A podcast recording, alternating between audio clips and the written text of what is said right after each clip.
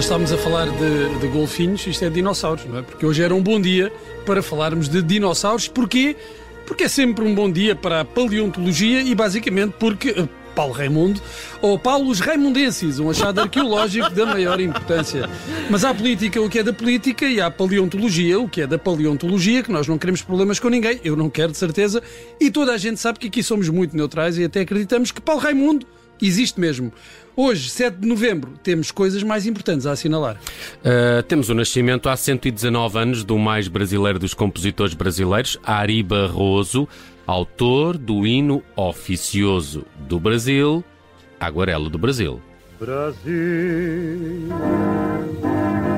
meu Brasil brasileiro, meu mulato risoneiro cantar-te nos meus versos. Esta foi a primeira gravação da canção de Ari Barroso, a 18 de agosto de 1939, e a voz que estamos a ouvir é de Francisco Alves, um dos mais populares cantores brasileiros da época, filho de imigrantes portugueses. Apesar disso, a aquarela do Brasil não pegou logo. Não, não, não pegou. Não, não pegou logo, não. Isso só aconteceu três anos depois, em 1942, e a canção teve de ir dar uma volta aos States para que a sua qualidade fosse reconhecida. Ah, foi num filme da Disney intitulado Olá Amigos e no qual apareceu pela primeira vez a personagem do Joe Carioca ou Zé Carioca, ao lado de personagens da Disney como Donald ou uh, o uh, Pateta. Uh, o filme fazia parte da política diplomática da boa vizinhança, através da qual os Estados Unidos queriam trazer para a sua esfera de influência os países da América Latina. E nesse filme, a versão de Aquarela do Brasil já não foi cantada por Francisco Alves, mas por Aloísio de Oliveira, que era um central do. Não, não é. Não, Aloísio eh, de Oliveira, só. O Brasil samba que dá bamboleio que faz ginga. O Brasil do meu amor, terra de Nosso Senhor Brasil. E, e, o Francisco Alves foi o candidato do PCP há uns anos, não, é? não, não Francisco era... Lopes. Francisco Lopes. ah, pronto. A Luísio de Oliveira, que fundou e dirigiu o Bando da Lua, não os Lunáticos, ainda há bocadinho estávamos é, aqui. Não, não confundir. Não, não. A banda, esta banda, o Bando da Lua, que acompanhou Carmen Miranda na sua carreira norte-americana. Carmen Miranda, escusado será dizer, nascida em Portugal, em Marco de Canaveses, e que se tornou na brasileira mais conhecida do século XX e que, em 1943, também gravou a sua versão de Aquarela do Brasil. Aliás, Carmen foi a intérprete que mais canções uh, cantou de uh, uh, Ari Barroso. Cantou a Aquarela, também numa produção norte-americana, a Sinfonia das Estrelas, com dueto com, dueto com Nastor Amaral. Brasil, esse coqueiro que dá coco, foi onde amar os, os BPMs da Carmen Miranda são logo sempre mais acelerados, não é? Popularizada nos Estados Unidos e depois exportada para todo o mundo, a canção também teve direito a uma versão em inglês, escrita por Bob Russell, que teve uma longa carreira como letrista. Claro que a versão em inglês não teria o mesmo impacto se não tivesse sido cantada por Frank Sinatra, o próprio, a voz. Brasil, hearts were entertaining June. We stood beneath an amber moon and softly murmured someday soon. E além de Frank Sinatra, outros grandes nomes da música brasileira e mundial gravaram a canção de Ari Barroso, de Paul Anka, Elis Regina, de António Carlos Jubim, a Plácido Domingo, de Daniela Mercury aos Venga Boys. É, Como assim? Não, eu não vou trazer isso aqui. Então, mas isso é.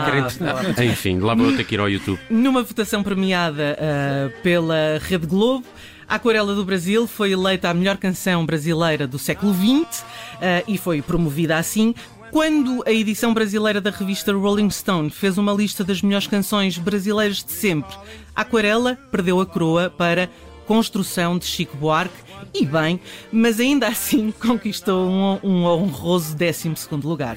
Uma das versões mais surpreendentes da Aquarela do Brasil veio também da América do Norte, mais precisamente do Canadá. Foram os Arcade Fire que incluíram como lado B de um dos singles do álbum de estreia, o Funeral, Os eh, fãs japoneses tiveram direito a um álbum com alguns bónus e lá estava o Brasil.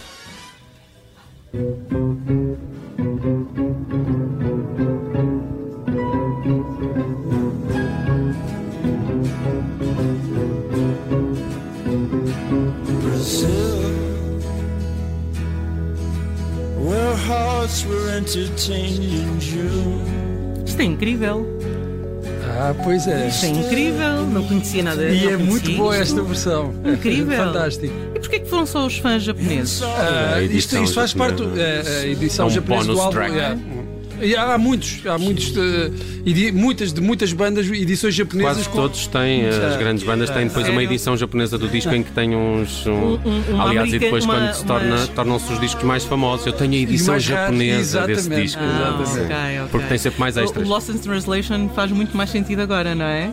Porque é aquela ideia de uma música eh, americana que teve depois tanto sucesso no Japão, No- no para, Japão. Sim, sim. para além da- do filme, claro. Bem, é normal que a aquarela do Brasil eh, tenha sido aproveitada tantas vezes eh, pelo cinema e a televisão. Eh, por exemplo, no filme Doidos por Mary, O Aviador, Alguém tem de ceder nos Simpsons. Todos eles, estes filmes e séries, ouvi- se ouviu, em todos eles se ouviu a criação de Ari Barroso. Que compôs muitas outras canções, uma das quais foi até nomeada para o Oscar de melhor canção original, num ano em que estiveram nomeadas 11 canções.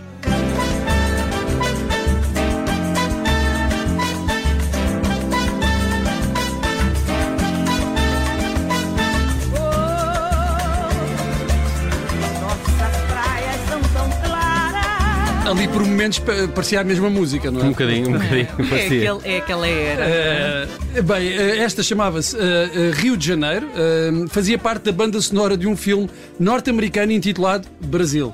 E assim, Ari Barroso, que era de Minas Gerais, escreveu também um dos bilhetes musicais que fazem do Rio uma das cidades mais cantáveis do mundo. Pode ser. Cantáveis, Eh, pode o, ser. o compositor não ganhou o Oscar, não senhor. Esse foi para a canção Swinging on a Star do filme O Bom Pastor, que tinha como protagonistas Bill, Bing Crosby. Crosby, que também cantou a Aquarela do Brasil, aqui num dueto com Rosemary, Rosemary Clooney, tia de George Clooney, que, que, segundo o que podemos apurar, nunca gravou a Aquarela do Brasil.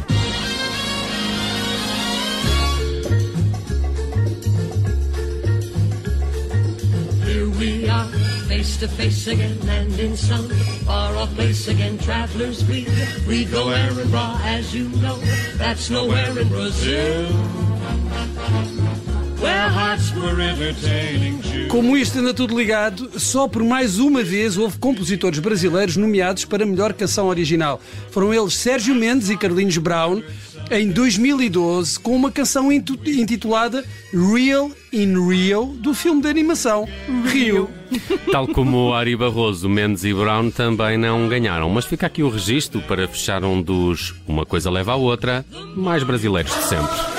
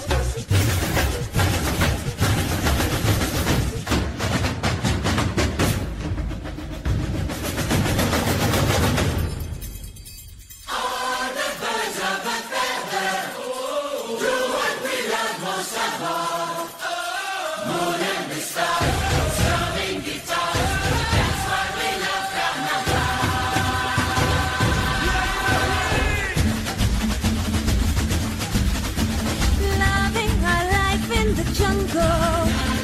Everything's wild and free. Never alone, cause this is our home. Magic can happen for real. In Rio,